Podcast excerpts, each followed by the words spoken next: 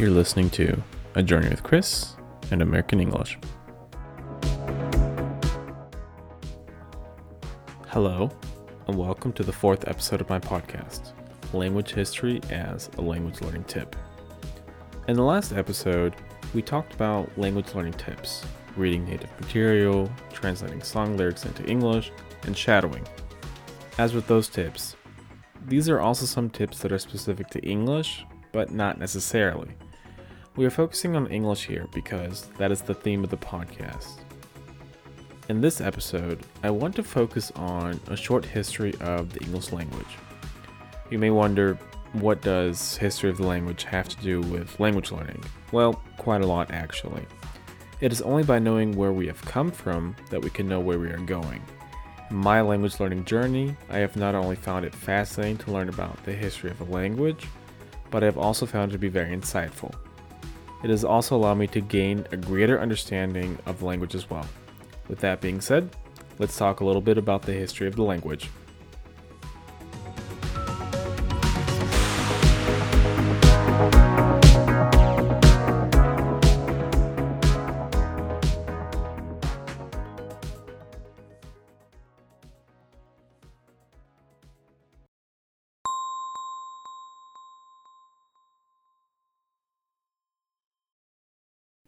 English as an Indo European language. English is an Indo European language. This means that it is related to the majority of languages spoken within Europe. There are too many to name here, but if you can think of an Indo European language, then it's probably related to English, at least indirectly. However, English belongs to the Germanic family of languages. More specifically, it is a West Germanic language. This means that it is directly related to languages like German, Dutch, Flemish, Luxembourgish, Afrikaans, etc. It is also related to the various dialects and languages spoken in those areas. It is also indirectly related to Swedish, Icelandic, Norwegian, Danish, etc., as these are the North Germanic languages. You might be asking yourself, what about East and South? Unfortunately, the East Germanic languages died out a long time ago. The last known East Germanic language was Gothic, and it stopped being used around the 18th century. As for the South, well, it doesn't exist. Let me explain. There have been some attempts to create a unified definition of what South Germanic languages are and should be, but there's no overarching definition. I'm going to have to gloss over a lot of details because the information is very dense. Therefore, I encourage you to go out and do your own research as well. If, however, this is a topic that interests you, we can definitely work on it in future episodes.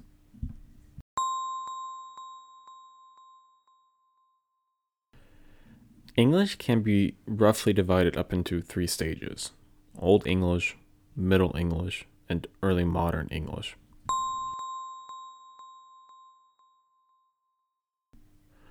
Old English. Old English lasted from the 5th century up until 1066. Why such a specific date? We'll get there in a moment. English originally came from what is now known as the northern part of Germany. The Germanic tribes, the Angles, the Saxons, and the Jutes migrated to England in the 5th century where they took up permanent settlement. Over the next couple hundred years, English was influenced by the surrounding languages such as Latin and the Celtic languages. There are a few things that make Old English very distinct from modern English. First, it had a case system. Well, what does this mean?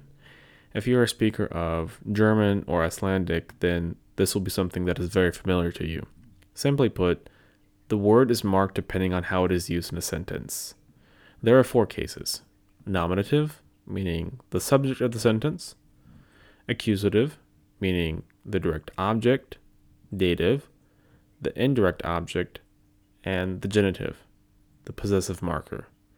Now, all four of these cases are still present in modern German and Icelandic, but they have died out for the most part in modern English.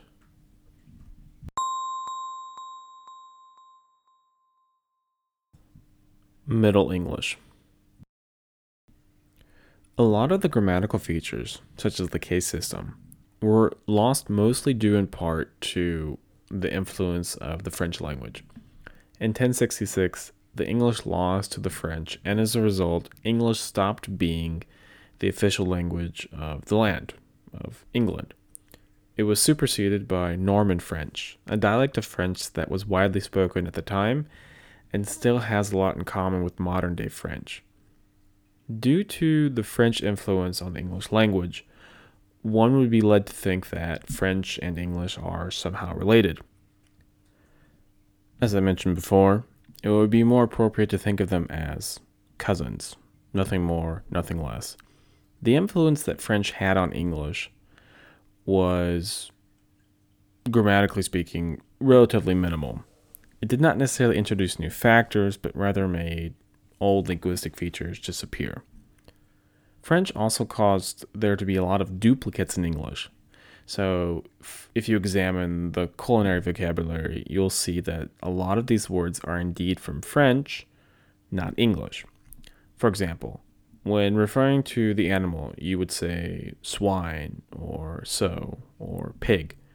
But when referring to the meat of the animal, you would refer to it by using the French word pork. Note the pronunciation is not French, but English.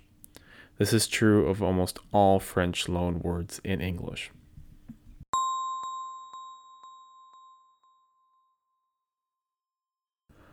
Early Modern English and Modern English. This is the period that is mistakenly referred to as Old English. From our modern day perspective, it might seem old, but this form of the language is closer and much more intelligible to our modern form of English. It was during this time that England slowly started creating a global empire and spreading its language across the world this is due to them wanting to create various colonies and increase their influence. Although early modern English does seem somewhat unusual to a modern speaker, it is, for the most part, intelligible. Its, mo- its most famous writer, Shakespeare, had such a great influence during his lifetime that it is often referred to as Shakespearean English. The reigning queen at the time, Queen Elizabeth I of England, also lends her name to the stage of English, and it is sometimes referred to as Elizabethan English. A lot of the features, such as thou instead of you, or the conjugation of verbs, such as thou hast instead of you have, are remnants of Middle English that survived in early modern English.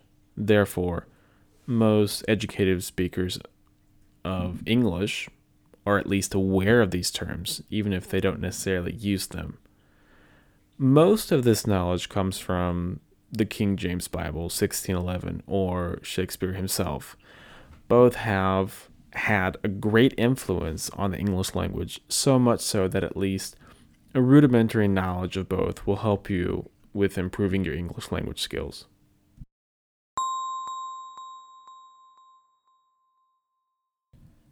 So, before we go, I want to talk about some expressions from early modern English.